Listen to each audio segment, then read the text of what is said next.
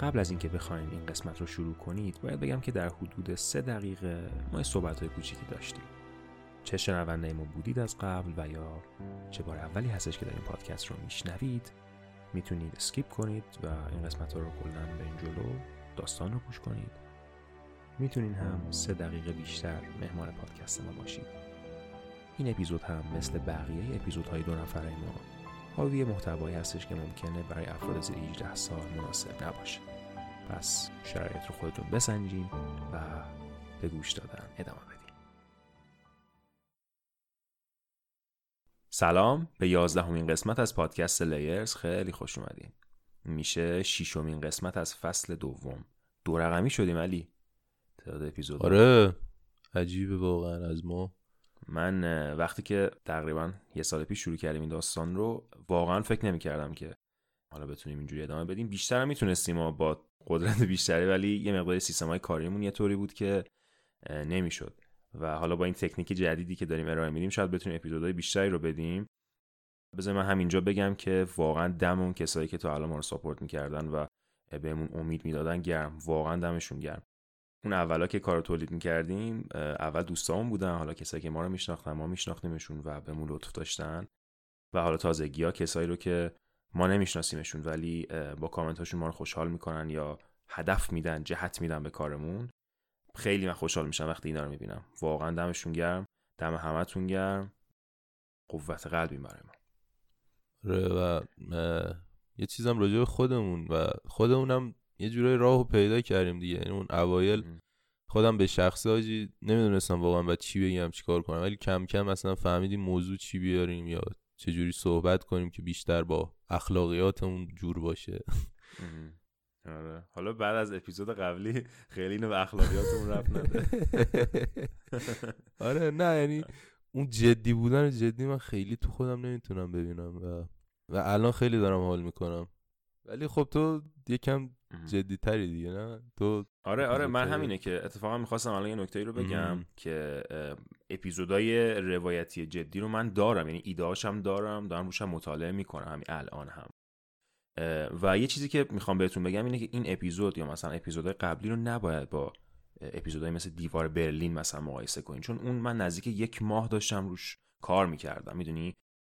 اصلا به خاطر همینه که کلا یه چیز متفاوتیه. بنابراین مثلا وقتی که ما داریم راجع به ایلان ماسک مثلا صحبت می‌کنیم یا مثلا داریم راجع به فرز زندان اینا صحبت می‌کنیم نباید دنبال این باشین که هم بیام دو ساعت یا ما بیایم دو ساعت راجع به جزئیات صحبت کنیم. این اپیزود ولی یکم متفاوت تر از قبلیه. آره پر از جزئیات هم هست. برخلاف قبلی ها. کلی نکته می‌خوایم بهتون آموزش بدیم. نه حالا بیشتر من خودم بیشتر یاد می‌گیرم وقتی هم راجع به اینا می‌خونم. یعنی خوبی که پادکست بر من داره اینه که من خودم میرم چیزایی رو که مثلا دوست دارم راجبشون می‌خونم آره. خب این اپیزود راجب جایزه نوبل هستش.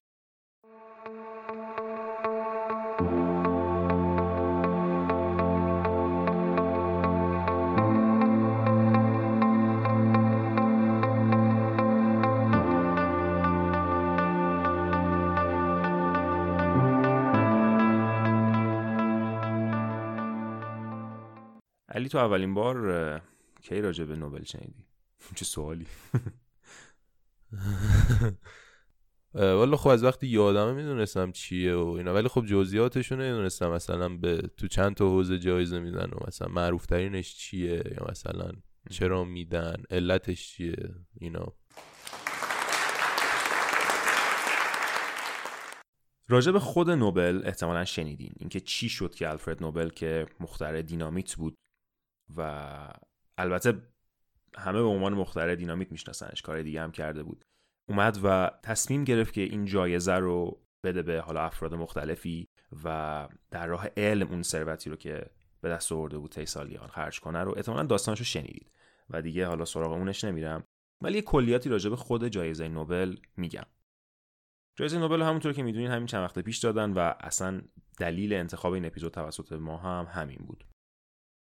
جایزه نوبل به صورت کلی توی 5 تا field داده میشه. ادبیات صلح فیزیک شیمی و فیزیولوژی یا پزشکی. این وسط یه جایزه دیگه هم هستش که اسمش جایزه نوبل نیست. Sveriges Riksbank هستش و این جایزه رو در واقع برای اقتصاد میدن. ولی این رو هم بنیاد نوبل فاندش می‌کنه. حالا این علی یه بانکی هستش توی سوئد. و در واقع بانک مرکزیشونه و چیزی که جالب اینه که قدیمی ترین بانک مرکزی دنیا هم هست و میاد این رو این جایزه رو تحت عنوان نوبل اقتصاد میده. جایزه ای که میدن هر ساله داده میشه و یه دونه مدال میدن به هر کسی که برنده بشه. یه دونه حالت لوح تقدیر هم بهشون میدن و بعد جایزه هم که میدن نزدیک 5 میلیارد تومن حالا الان تقریبا هستش. آره. حالا یکم می‌خوایم راجع به یه سری چیزای جنجالی راجع به این نوبل صحبت کنیم. حالا این جنجالی رو گفتی من خودم راجع به نوبل میخوندم جایزش و اینا. از همون شروعش به نظرم خیلی جنجالیه.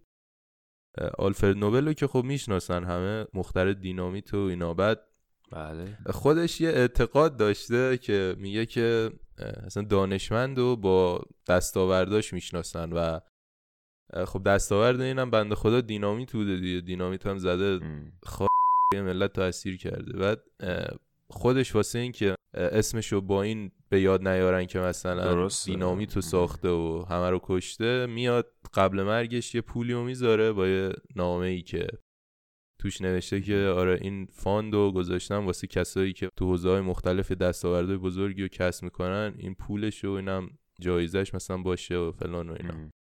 که الان هم واقعا همینجور شده دیگه. الان هر کی میگیم نوبل اول یاد اون جایزه میفته تا اینکه مثلا فلانی مختر دینامیت بود و دینامیت هم تو جنگا استفاده می‌شد و یه حالا من چیزی بگم. بگو.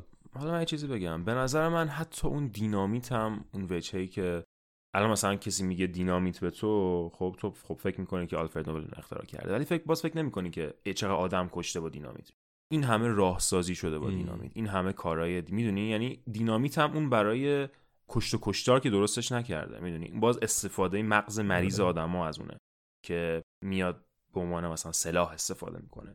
ولی به نظرم خیلی حرکت آره درسته خیلی حرکت آره. هوشمندانه بود از طرف نوبل. خودش هم که دیگه داشته میمرد اون پول احتیاجی نداشته. دیگه کون لب بستگان و اینا. آره دیگه. خب. ولی خب دینامیت هم یه اسم دیگه. کلا ماده منفجره باید بهش بگید. سازنده مواد بله. منفجره بوده.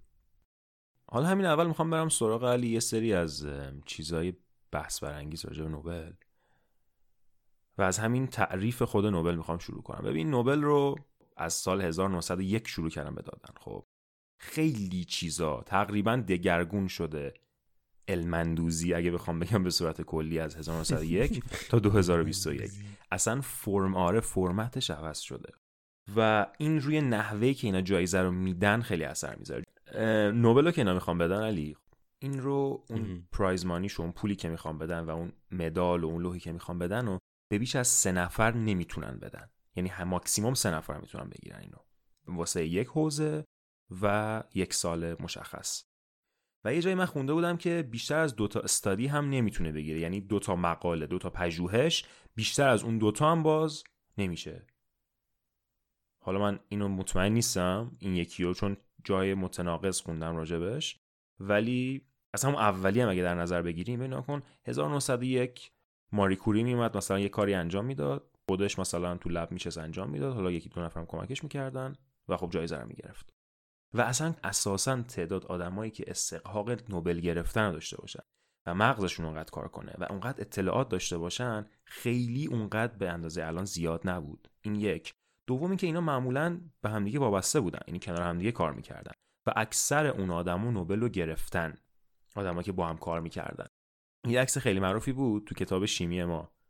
نمی‌دونم یاد میاد یا نه که یه عکس سیاسفید بود. از فیزیکدانا و شیمیدانا که کنار آره، هم آره، نشسته آره، بودن آره. مثلا آره انشتین ردیف اول نشسته بود ماری کوری بود نمی‌دونم. اینا یادته آره ایلان نیلز بور بود. آره. بعد خب نکن می‌دونی این این آدما این آدم تقریبا همشون نوبل گرفتن دیگه. و اینطوری جمع شدن کنار هم و این اتفاق امروز خیلی نمیافته. می‌دونی؟ خیلی این اتفاق نمیافته. علتش هم این هستش که واسه اینکه یه مثلا سال 2020 یا 2021 یه تحقیقی یه پژوهشی یا یک دستاوردی بخواد نوبل بگیره حداقل صد نفر باید توش کار کنن. ده ها مقاله و پژوهش باید انجام بشه یا چندین کشور دخیلن توش و این نهایتا به سه نفر اینو میدن. اینکه اون سه آره. نفر چجوری انتخاب میشن اصلا اساسا نقش اون سه نفر چون این یه مقداری چالش برانگیز می‌کنه و شاید من حالا جز آکادمی نوبل که نیستم ولی شاید می‌شد یه کمی اینو تعدیلش کرد که مثلا آقا ما این جایزه رو که می‌خوایم بدیم بیایم به ارگانیزیشن بدیم. فکر نکنیم بهش بدیم آره.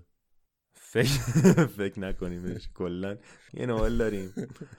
هست یه نوبل هست. کی می‌خواد؟ کی می‌خواد؟ آره. خب حالا اسم اینو علی چرا گذاشتم؟ نوبل خونین. چون می‌خوام راجع به شاید بحث برانگیزترین جایزه نوبلی که تا حالا داده شده صحبت کنم.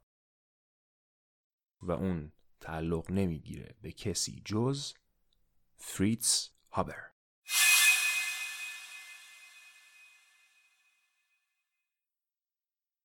فریتز هابر رو احتمالا همه می‌شناسن چون هر کسی که شیمی تا حالا خونده باشه یا escape room فریتز هابر رفته باشه سمت غرب تهران میشناستش فریتز هابر یه شیمیدانی بوده. که اول بذار از دستاورد خوبش بگم. تقریبا نیمی از جمعیت دنیا علی الان مدیون فریتز هابر هستن وجودشون رو. چرا؟ چه خفن. آره. چرا؟ اوایل دهه اوایل مذهب می‌خوام قرن بیستم دنیا با یک مشکلی مواجه شده بود. اون مشکل هم تولید غذا واسه جمعیت بود. یعنی جمعیت رو نزدیک فکر می‌کنم سه میلیارد نفر پلاتو زده بود. اگر اشتباه نکنم.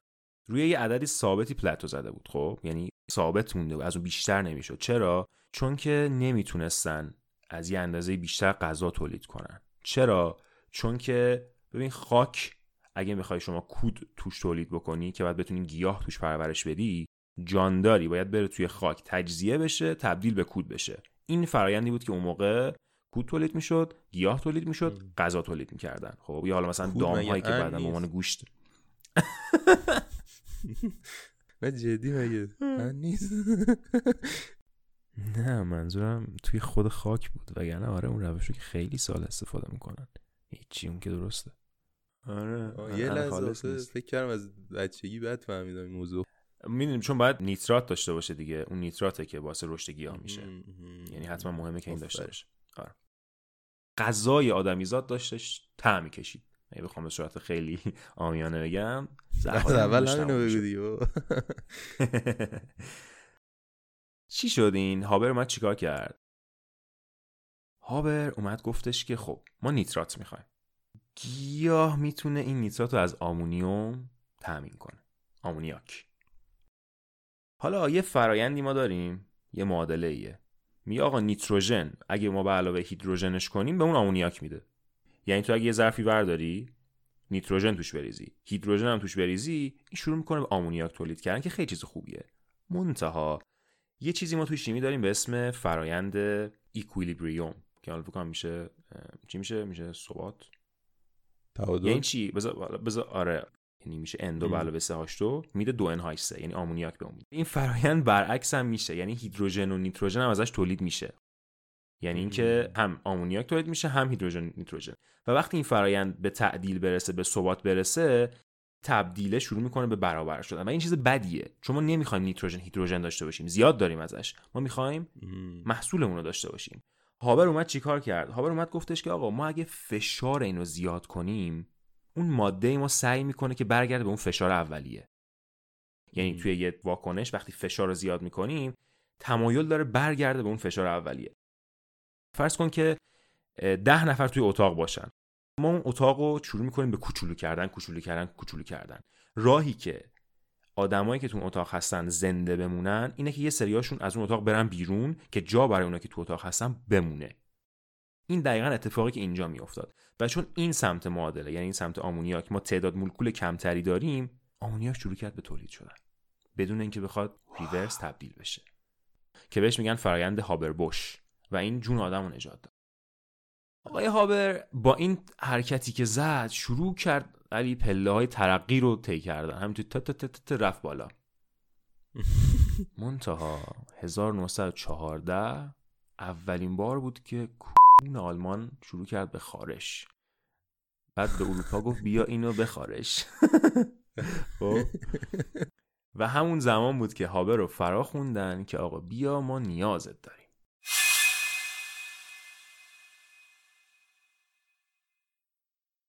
کجا نیازش داشتن؟ یه جا هست به اسم ایپرس توی بلژیک غربی. اینا می‌خواستن بر اونجا رو بگیرن. منتها نیروهای فرانسوی و نیروهای انگلیسی نمیذاشتن. خندق حف کرده بودن. منطقه استراتژیک خیلی خوبی بود براشون. آلمانیا زارد زارد داشتن تلفات می‌دادن اونجا. اومدن به هابر گفتن آقا دستم به دامن تو رو خدا بیا یه کاری بکن واسه ما. هابرم که تو رو اول فضل توی توی الیف شاید جنجال برانگیزترین تصمیمی که این دانشمند تا حالا گرفته برخلاف تصمیمی که انیشتین گرفت اومد گفت باش. حالا راجع به یکم جلوتر صحبت می‌کنم. چه عواقبی روی هابر داشت؟ یعنی روی اسم هابر داشتش. اول اینو بهتون بگم که 1918 اومدن نوبل دادن به هابر. نوبل شیمی دادن به هابر. به خاطر همین که ما داریم راجع به صحبت می‌کنیم. 1918 این اتفاق کی داره میفته 1915 یعنی قبل از اینکه نوبل رو بهش بدن سیستم پیاده کرده بود. یه روزی یک صبح دمی نیروهای انگلیسی و فرانسوی توی جایگاه خودشون بودن آماده بودن که آلمانیا دوباره حمله کنن. یه دفعه می‌بینن یک مهی داره از دور میاد. یک ابر قلیزی به ارتفاع تقریبا چهار فوت داره از دور میاد. نزدیک میشه نزدیک میشه نزدیکتر میشه. و یه چیز عجیبی که راجع به این بوده اینه که پرنده هایی که میرن اون تو بال می‌زنن بال می‌زنن بال می‌زنن تپ میفتن پایین. این باز نزدیک میشه باز نزدیکتر میشه باز نزدیکتر میشه. از اینجا به بعدش می‌خوایم از زبان هابر بشنویم. هابر که داشت یادداشت برمی داشت کاری که یک دانشمند انجام میده. میگفتش که آقا این گاز این ابری که داشت حرکت می‌کرد رفت به سمت نیروهای حالا اون موقع بهشون متفقین نمی‌گفتن. حالا رفت به سمت اونا. گفت یه دفعه ما صدای شلیک شنیدیم. شلیک کردن شلیک کردن شلیک کردن چند ثانیه بعد این شلیک کمتر شد و چند ثانیه بعد قطع شد. و بعد می‌گفت چند ثانیه بعدش ما دیدیم که یه سری شروع کردن. فریاد زنان دارن میان به سمت ما ولی هیچ کدومشون به ما نمی‌رسن. چرا؟ چون سری میفتن میمیرن. آقای هابر 5700 سیلندر گاز کلور که معادل 150 تن گاز کلور هستش رو آزاد کرده بود. و این اولین استفاده بشر از سلاح شیمیایی توی جنگ بود. آقای هابر امروز چه لقبی بهش میدن؟ دیوز گو خوردو. امروز به هابر لقب پدر پدر سگ. پدر سگ. بهش میگن پدر سلاح شیمیایی. تو مایه های نوبل هابر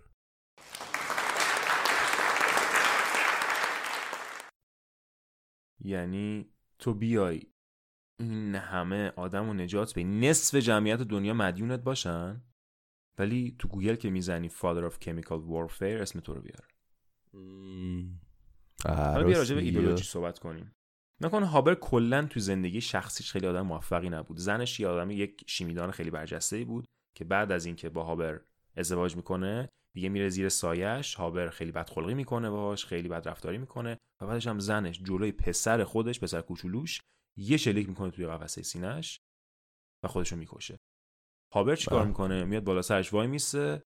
پسرش رو فردا صبح ترک می‌کنه میره سر جبهه جنگ. این شکلی بله. وضعیت زندگیش به هم ریخته بوده. خب انیشتین می‌دونیم که زمانی که داشت فعالیت می‌کرد هم همزمان با جنگ جهانی اول بود هم همزمان با جنگ جهانی دوم. منتها جنگ جهانی اول رو توی خود خاک آلمان سپری کرد. و حالا من نمی‌دونم جهتگیری سیاسیش به چه طریق بوده ولی جنگ جهانی دوم رو در آمریکا بود. و من مطمئنم و تقریبا از هرمان از شمسه که حتما درخواست های از طرف آلمان نازی داشته با توجه به نبوغی که داشته تئوریایی که داشته. ولی انیشتین نه تنها موند و نه تنها به اونها نگفت بلکه خیلی کارهای انجام داد که بتونه زندگی یهودی رو توی آمریکا فراهم کنه. مثلا براشون برای ویزاشون نامه های رکامندیشن و اینا می نوشت و هیچ وقت بعدا گفتن که نتونسته هیتلر و افرادی که پشت حزب نازی وایستادن رو ببخشه به خاطر کاری که توی هولوکاست و کلا در طول جنگ با یهودیان کردن. ولی هابر اون روحیه میهندوستیش و شاید یه مقداری همراه با چاشنی حماقتش غلبه کرد بر اون نوع دوستی که داشت. و گفتش آقا جنگ جنگه و آدما هم میمیرن. مهم نیستش که من چیکار کنم. آدما میمیرن. با این ایدئولوژی کارشو انجام داد. بله. حالا به نظر تو نوبل دادن به همچین آدم یلی چقدر می‌تونه صحیح باشه؟ تازه بعد از اینکه این سلاح کشتار جمعی درست کرده. آره. نمی‌دونم. والا نوبل به نظر من چیزی که داره یه حالتیه که مردم فکر می‌کنن. مثلا مثلا هر کی این جایزه رو می‌بره چه آدم خفنی و اینا. ولی مثلا یک کم راجبش بخونی بیشتر به نتیجه می‌رسی که یه حالت پیشگیرانه داره. مثلا به یکی میدن که فکر می‌کنن ازش کارهای بدی در آینده ممکنه سر بزنه ولی مثلا اینو بهش میدن که مثلا یکم آروم شه. عجب ایدولوژی دادی. چی؟ پشمام چه ایدولوژی آجی؟ خیلی بحث آره. آکادمی نوبل بهش ترورت می‌کنه. نه مثلا یه مقدار جایزه صلح سیاسی هست قبول دارم. آره. قبول دارم. ولی ببین جایزه ای رو که به نظر من جایزه ای که تو فیلدهای دیگه داده میشه شاید به افر... فرد یا افرادی نرسه که بیشترین استحقاق دریافتشو دارن خب؟ ولی آدما مغزاشون خیلی کار می‌کنه. یعنی آدمایی که مثلا هابر رو کن درسته که خیلی من سوال من دقیقا همینه که به جوابش نمی‌رسم. که آقا این آدم اومده نصف جمعیت جهان جونشون رو بهش مدیونن. اومده یه کاری کرده که این اتفاق افتاده. از طرفی هابر یهودی بوده اول خب؟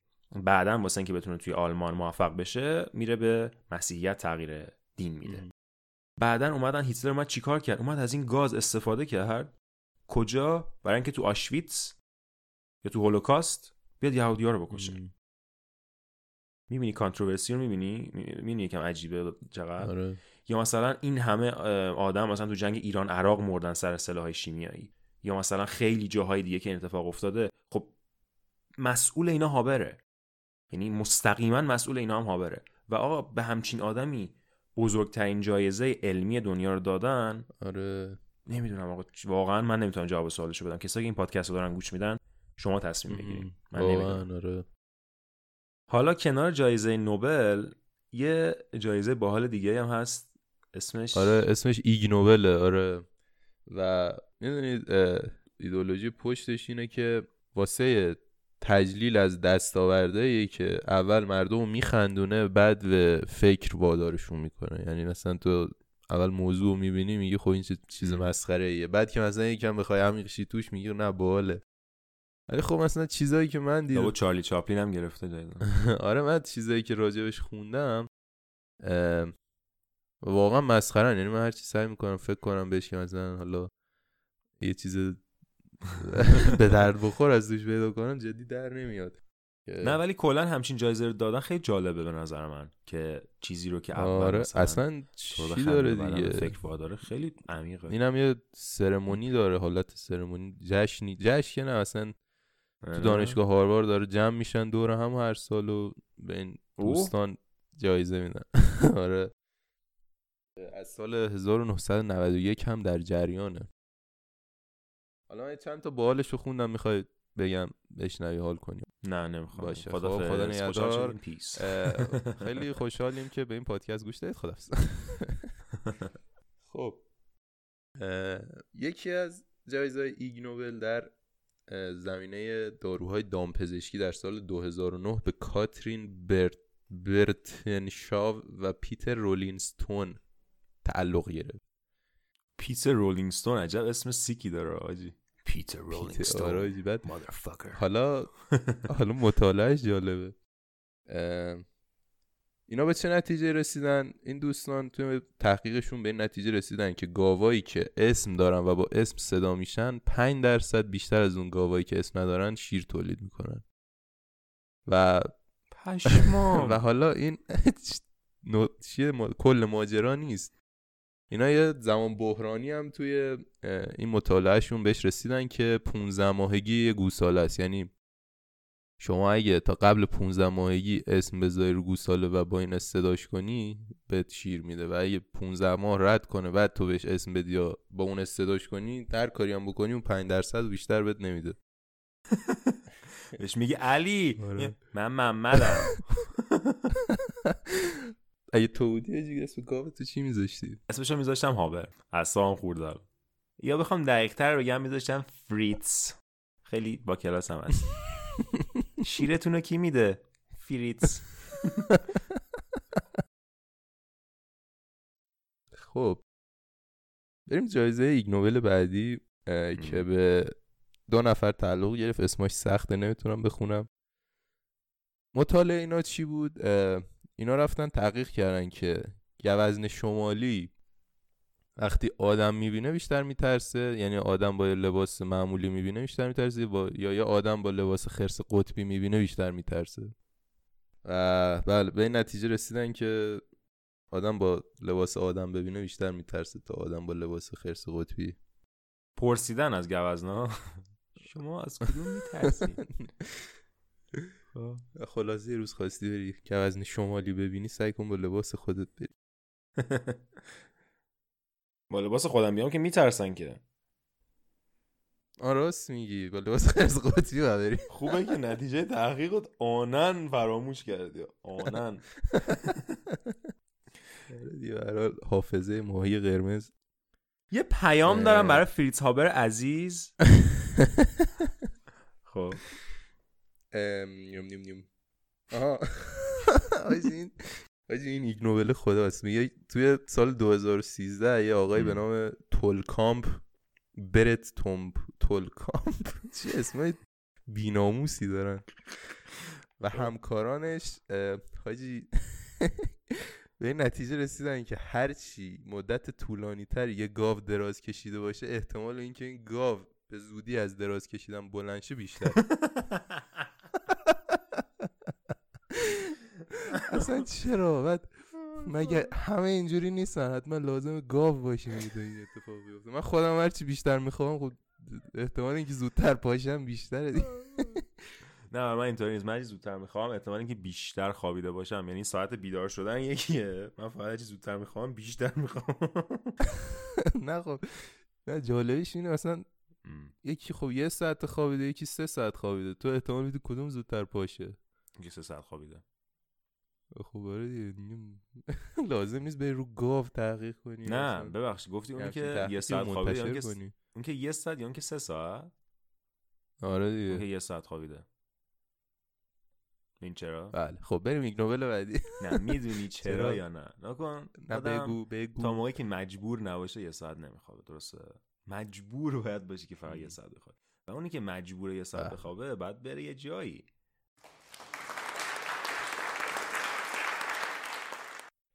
آره. و حالا این کل ماجرا نیست.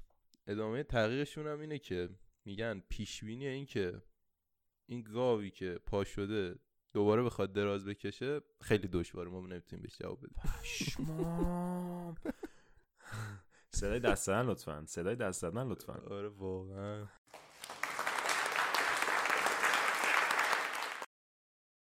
بریم ایگ نوبل بعدی. در سال 2015 چه جدیده؟ عزیزی به نام مایکل اسمیت. آره اینا ها؟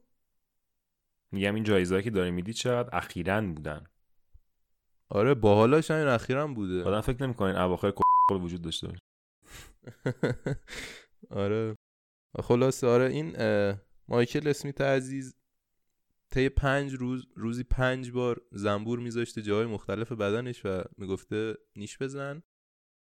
زنبور وقتی نیش می‌زده میزان درد شد ثبت می‌کرده و دردناکترین نقاط بدن در حین نیش زدن زنبور را ثبت کرده که دردناکترین آنها سوراخ بینی لب فوقانی و محور آلت تناسلی بوده.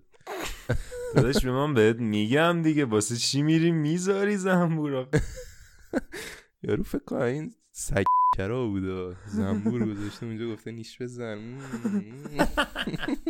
حالا ما نمیگیم دیگه کجا گذاشته. بالاخره. آره گفتم من گفتم آلت تناسلی نه باز جای دیگه هم هست بالاخره. پروستات هست.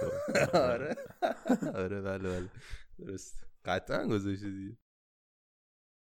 دیگه جون دلم واسه تون بگه از ایگنوبل ها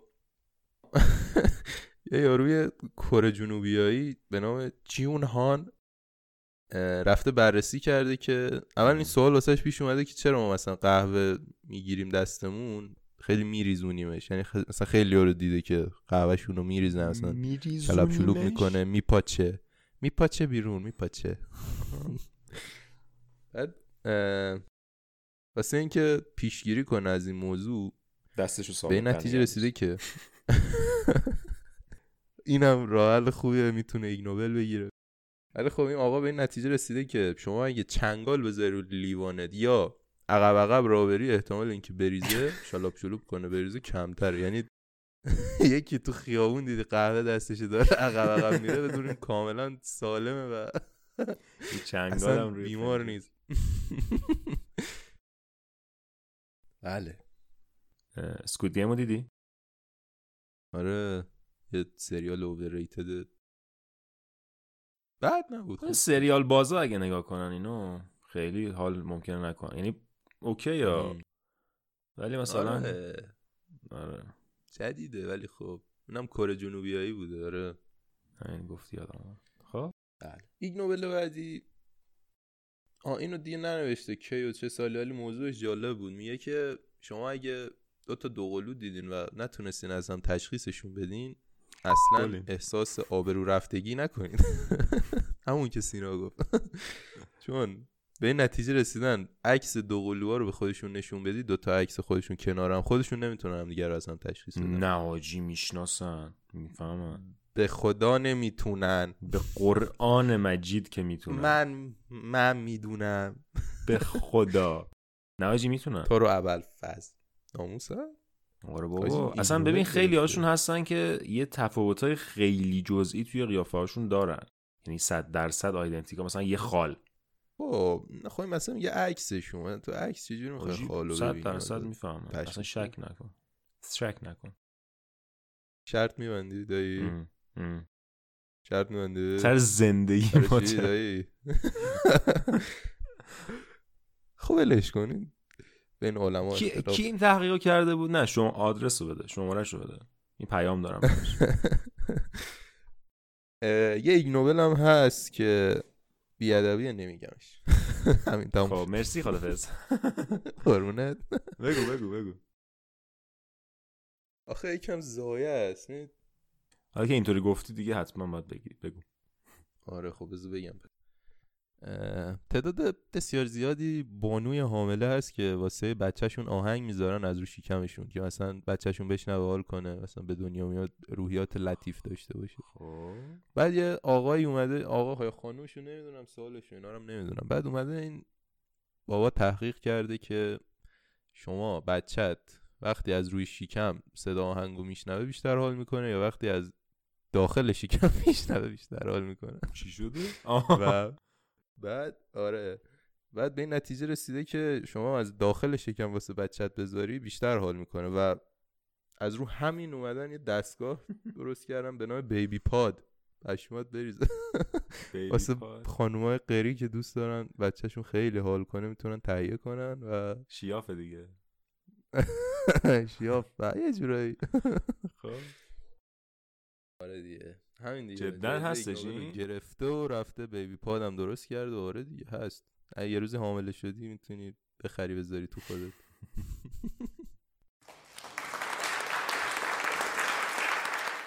خیلی ممنونیم که به این قسمت از پادکست لیرز گوش دادید. امیدواریم که لذت برده باشین.